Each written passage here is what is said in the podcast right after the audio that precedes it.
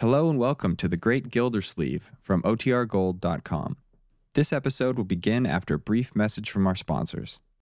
The Kraft Foods Company presents Willard Waterman as the Great Gildersleeve.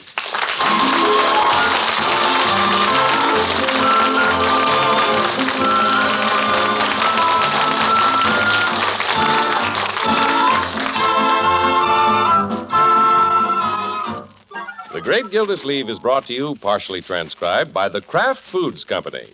Kraft, you know, has been famous for years for bringing you the very finest foods, quality foods, the world's favorite varieties of cheese, America's choice in salad dressings, and many other wonderful things to eat. When you shop, look for the name Kraft. Remember, the name Kraft on any food is your guarantee of quality.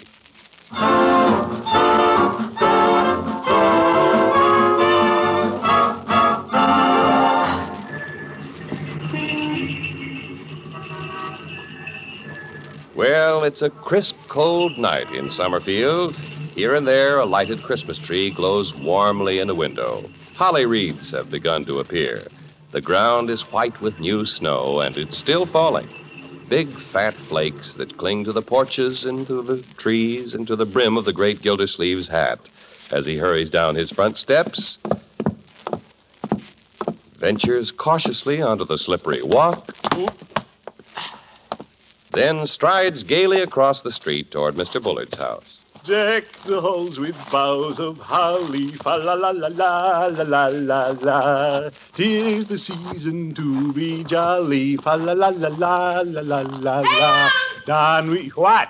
Where are you going? Yeah, Leroy, I'm going to see Paula. Yeah, I mean Mrs. Winthrop this evening. Did you get an official pass from Mr. Bullard to call on his sister? Leroy, I don't need a pass. It's Christmas. I think I'll go with you, Unc. You bet. I'll sit and talk to Babs while you talk to her mother. The couch in front of the fireplace is a four-seater. now, Leroy, you can see Babs anytime. Just kidding, Unc. I'll bow out. You need all the breaks you can get anyway. What's this? Well, you haven't seen Mrs. Winthrop much since that rival blew into town. Oh, that fellow Bruce Pendleton. Yeah. Brucey. That's what she calls him. Yofer. Competition, Unc. Leroy, he's just in town for the holidays. And he's staying at Mr. Bullard's club. I'm sure he's as much Mr. Bullard's friend as he is Paula's. Yeah? I don't think he'd take so long on the porch these nights if he was just saying goodnight to Mr. Bullard. Hmm, I'd better hurry right over there. Good luck, Unc. Thank you, my boy. Yeah, I can meet the competition. I can take my time saying good night, too.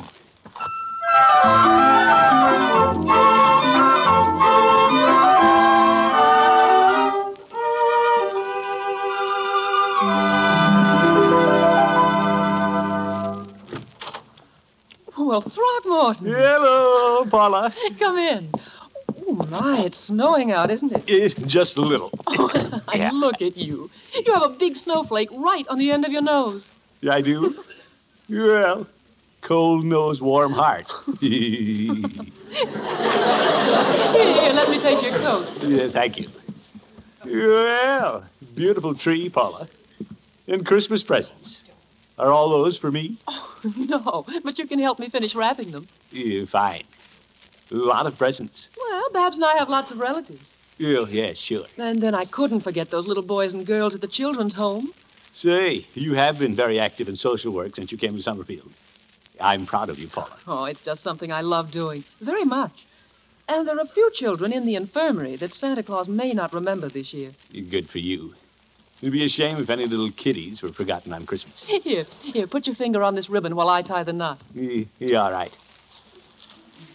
Interesting design you're using, Paula. Mistletoe paper. Just put the package over there. Yeah, I think I'll bounce it right on top of your head. Throckmorton! You know what that means? Mistletoe.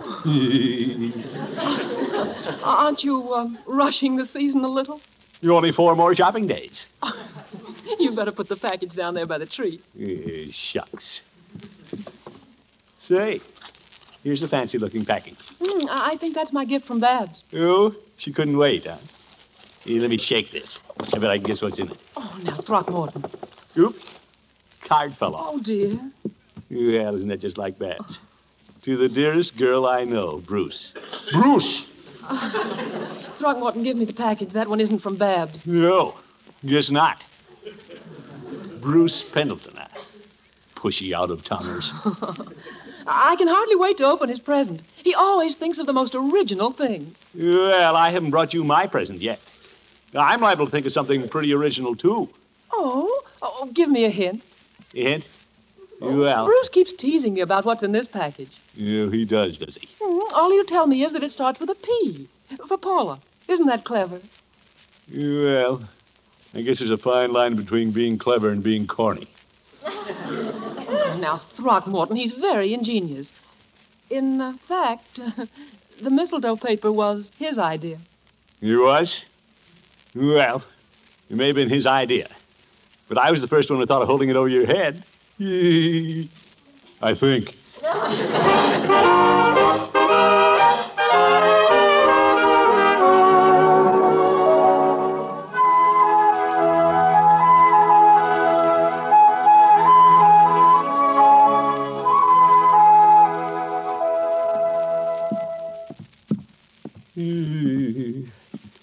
Couldn't sleep last night. Coming, Birdie. Yeah, I wonder what Paula is getting from that Bruce character. Why isn't he back in Dayton working? Maybe he owns a factory or something. Well, I'll have to go him one better. Good morning, Unky. Hi, Unc. Good morning, children. You, you, you. Where's Bronco? Oh, he grabbed a donut and ran off to shop for the twins. Oh, Uh huh. He has to play Santa this year, you know. oh yes. Oh, the twins are so excited. They look at the tree and the colored lights and laugh. What are they laughing at? They don't know what Christmas is all about. Yeah, I wish I had something to laugh about. Marjorie, Yes, Unky. what Christmas presents can you think of that begin with the letter P? The letter P? Well, Who's the present for, Unc? A little nephew pal of yours spelled P A L? Hardly, Leroy. I was thinking of something for a young lady. oh, you mean me? We'll get around to you children later. There's a present under Paula Winthrop's tree, and it starts with the letter P. I'm trying to figure out what it is. Uh huh. It's her present from Brucey, isn't it?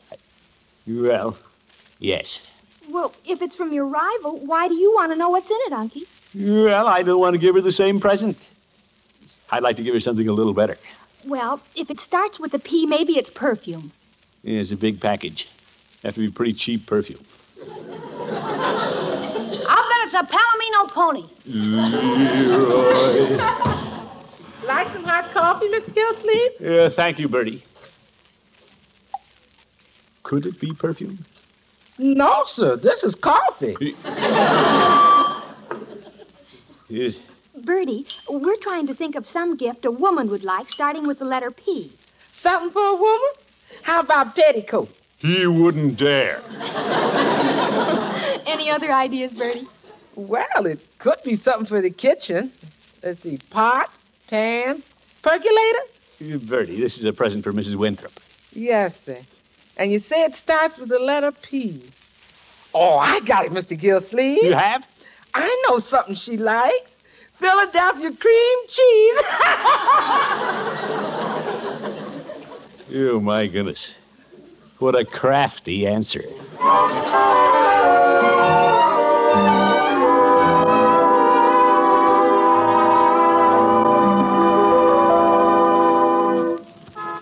Yeah, that Bruce Pendleton.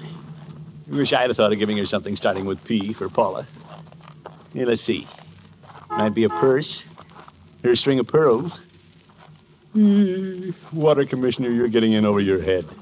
Well, good morning, Gildy. Well, the Honorable Judge Hooker. Good morning, Horace. You were walking along with a faraway look in your eye, dreaming of a white Christmas.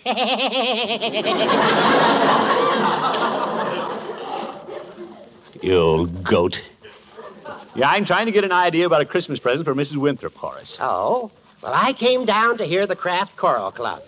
They're going to sing under the community Christmas tree. Oh, yes. Uh, let's get a little closer. Yeah, I've been so worried about Paula's Christmas present, I almost forgot they were in town. they came all the way from Chicago, Gildy. Yeah, I know, Judge.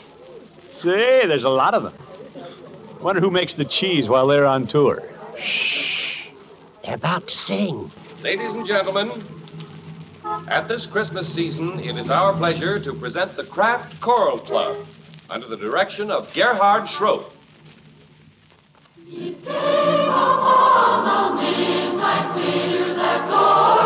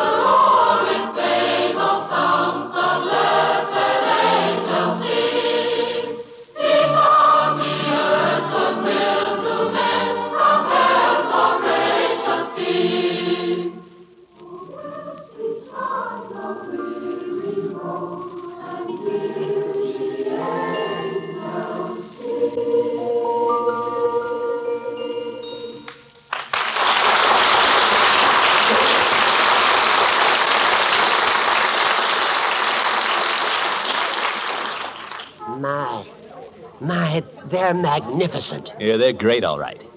I think I'll try to find something for Paul in a hurry and come back. I'll wait here, Gildy. In fact, I may go up and sing with them. Please, not that, Judge. They didn't come all the way from Chicago to hear you cackle. Now, Gildy. Wait, they're going to sing again.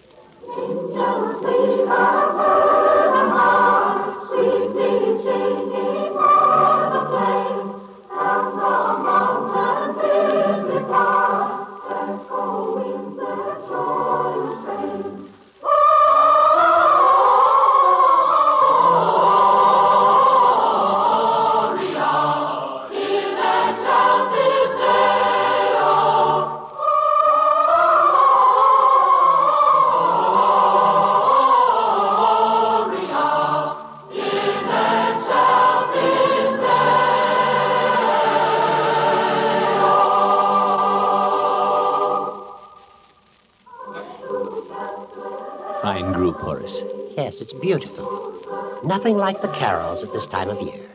They warm the cockles of my heart and send the Yuletide spirit coursing through my veins. Quiet, Horace. Listen.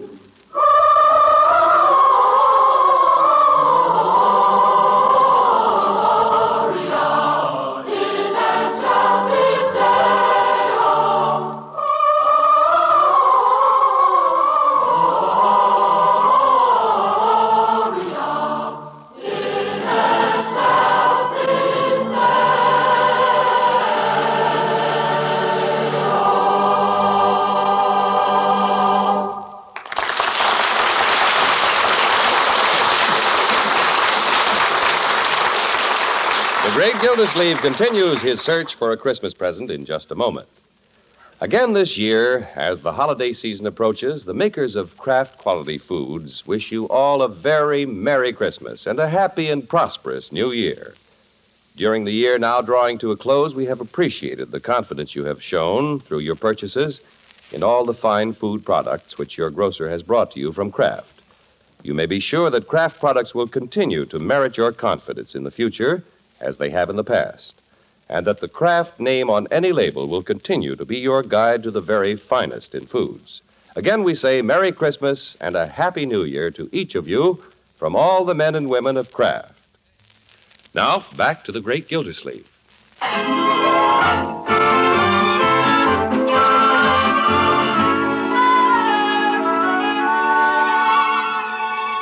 Well, there's a fancy Christmas package under the tree at Paula Winthrop's house from Gildersleeve's out of town rival. What's in it? That's what the water commissioner would like to know. Eh, whatever it is, I'll get her something better. He may have the edge in me saying goodbye on the porch, but by George, I'll beat him under the Christmas tree. Yeah, I'll go all out. Hello, Peavey. hello, Mr. Gildersleeve. What can I do for you this afternoon? Yeah, I'm looking for a Christmas present, Peavey.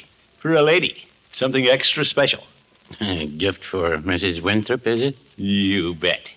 That sneaky Pendleton fellow bought her something that looks pretty nice. And I'm going to go him one better. I'm going to get her something so beautiful and so clever, it'll make him look silly. My, my, giving you trouble, is he? Well, I guess Paul is impressed with the guy because he came all the way from Dayton to see her. Well, that does take more of an effort than just walking across the street the way you do. Any ideas, Peavey? Well, you might go to Dayton and come back. No, Peavey. I want suggestions about a gift. Well, what did she like? Has uh, she dropped any hints? No. She's been too busy planning a nice Christmas for the children's home. She spends a lot of time over there. Oh, that's nice. There must be something clever and original I can get for her, Peavey. Does she like sweetmeats? Sweetmeats? We have some very attractive boxes of candied prunes, quite healthful, too. No, Peavey. Well, how about some musical bath salts? No. Well, how about a nice set of bath scales? Women like to weigh themselves, you know. No. Mr. Gildersleeve, you're rather hard to please. Yep. Peavey, I've got to get something different. Something original. Now, you've had plenty of experience at this Christmas thing. Mm, that's true. You've been buying Christmas presents for Mrs. Peavey for 20 years. Yes, I have. Well, certainly, after all that time, a man should know what it takes to please a woman. No, no, I wouldn't say that. Oh, my goodness.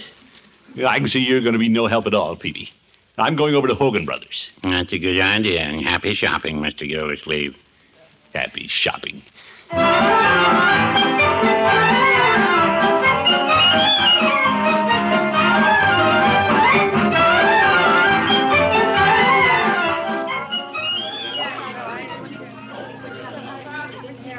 Oop. Elevator's crowded. Ooh, what a mob in these stores. Why does everybody wait till the last minute to buy presents? Whoop! Watch that umbrella, lady. Second floor, phonographs, radios, toys. Uh, out on two, please. Come here, please. You might get her a radio. No, everybody has a radio. I'd be more original than that if I'm going to beat that Dayton Don Juan. Christmas won't mean a thing to me unless I outdo him. He, he, well, cute toys up here. Oh, is that you, Mr. Gilsleeve? Yeah, hello, Birdie. What are you doing up here in toys? Oh, I got a lot of little nieces and nephews I have to buy for. Oh, yes. They don't have much, so when I show up every Christmas with my arms full of toys, they think I'm some pumpkins. Yeah, I'll bet they do, Birdie.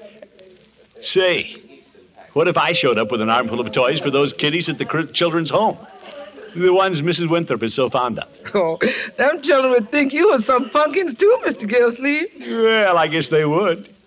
What's more, I'd be some punkins with Paula, too. Yes, sir. You bet. There's nothing I could do that'd impress her more.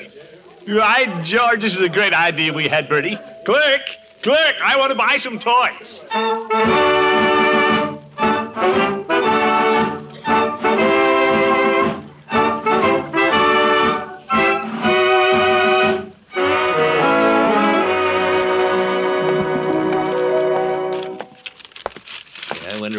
Kids are. Paula's car is parked out in front, but say, I'll bet she's in the infirmary. Well, I'll walk in on them, pass out these toys to the little kiddies, and tell Paula this is my Christmas present to her. What can she say? Except that I'm the greatest guy in the world. This'll fix that Bruce Pendleton. You can never top this. Well, here we are. I see some children. Hello, kiddies. Hello. Hello. Uh, where's Mrs. Winthrop? She'll be back. She went to get us some orange juice. Oh. Where are all the rest of the children? They got taken downtown. They did? Yeah, to see the big Christmas tree. All that were able to go. I see. Well, I'll just put these packages down and wait for Mrs. Winthrop. Are you Santa Claus? Me? No, he's not Santa Claus. He hasn't got a white beard. But he's nice and fat. Yeah, but he's not Santa Claus. Santa Claus never comes around here. Now, wait a minute, young fellow. I'm sort of a Santa Claus. I brought all these presents to you children. For us, honest and truly? Oh, boy. You see, Tommy, he is Santa Claus. Oh, boy. I gotta come over and see him. Tommy's lucky. He's in a wheelchair. Oh. Well, I'll bring the presents around to your little bed when Mrs. Winthrop comes. I want to open mine now. No, wait a minute, Tommy. You shouldn't open presents until Christmas. I don't want to open mine until Christmas. I just want to dream about what's in them. That's the idea, little girl. While we're waiting for Mrs. Winthrop, will you read us a Christmas story? Christmas story? That's what she was doing. Yeah, in that book. Well, I like stories.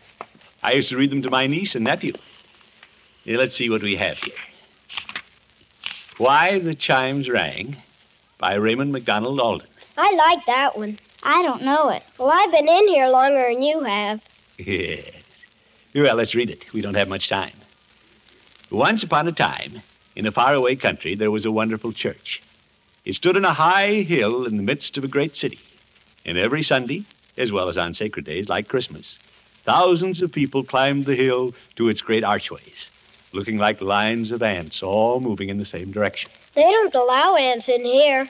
Stop interrupting, Tommy. Yes, you must listen, Tommy. Now, all the people knew that at the top of the tower was a chime of Christmas bells. They'd hung up there ever since the church had been built, and were the most beautiful bells in the world. Some described them as sounding like angels far up in the sky, and others as sounding like strange winds singing through the trees. But for many years, they had never been heard. Why didn't the bells ring? Well, we're coming to that. It was said that people had been growing less careful of their gifts for the Christ child, and that no offering was brought which was fine enough to deserve the music of the chimes. Every Christmas Eve, people still crowded to the altar, each one trying to bring some gift better than any other. Why'd they do that? Well, for personal reasons, I guess.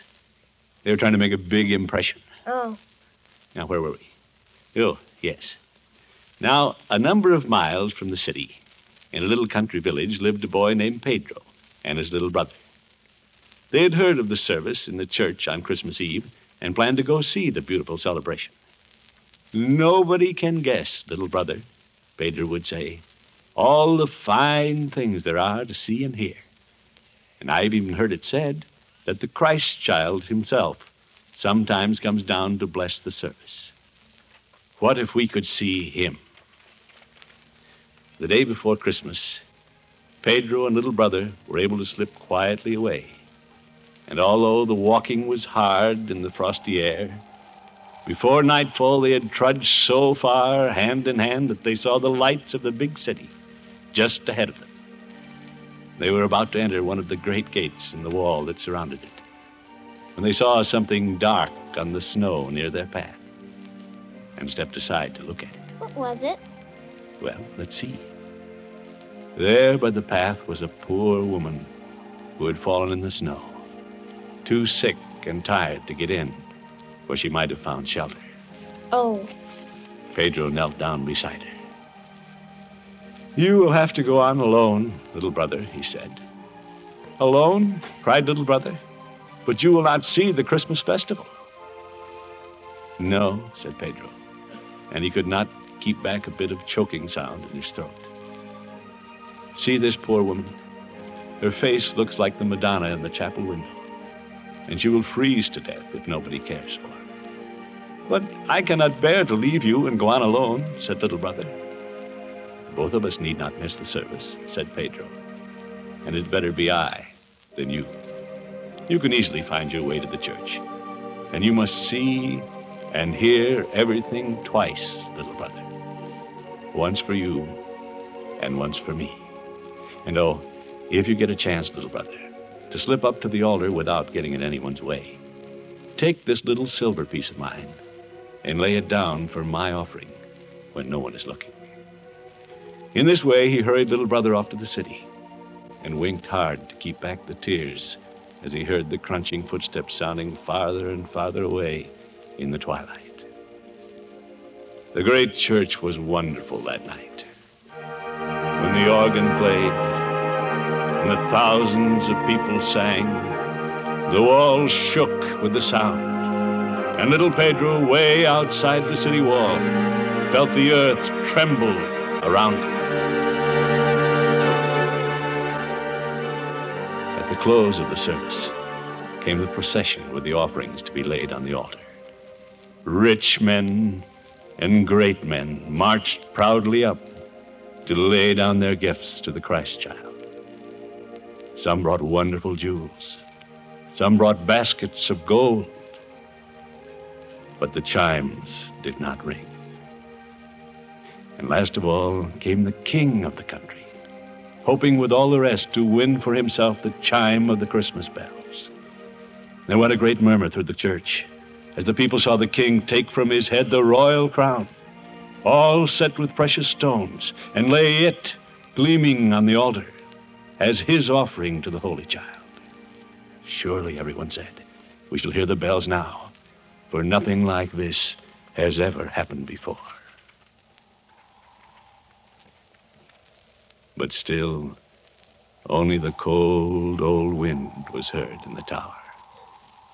And the people shook their heads. And some of them said, as they had said before, that they never really believed the story of the chimes and doubted if they ever rang at all. Suddenly, everyone looked at the old minister, who was standing by the altar holding up his hand for silence. Not a sound could be heard from anyone in the church, but as all the people strained their ears to listen, there came, softly but distinctly, swinging through the air, the sound of the chimes in the tower. So far away, and yet so clear the music seemed.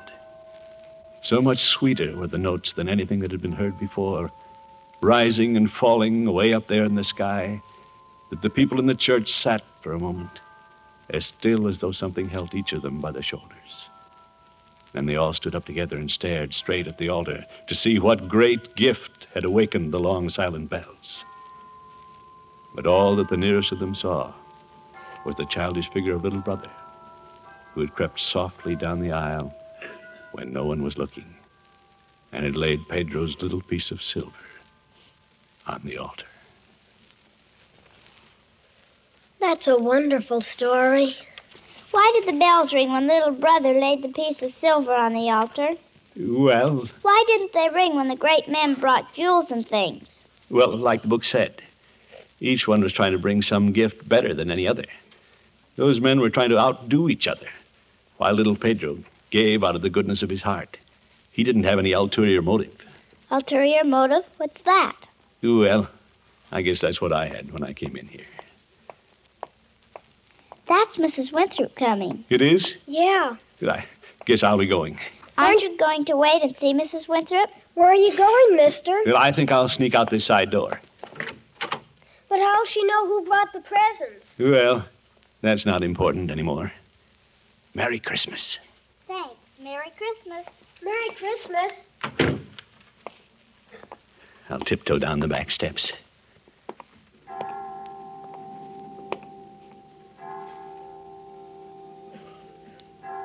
Well, five o'clock. I didn't know the children's home had chimes.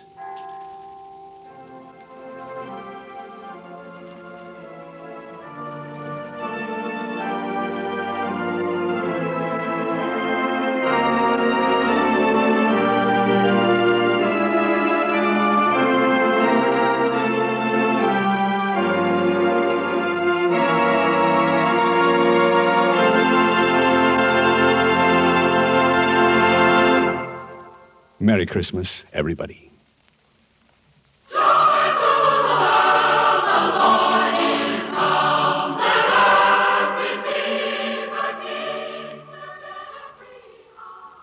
Portions of the preceding program were transcribed.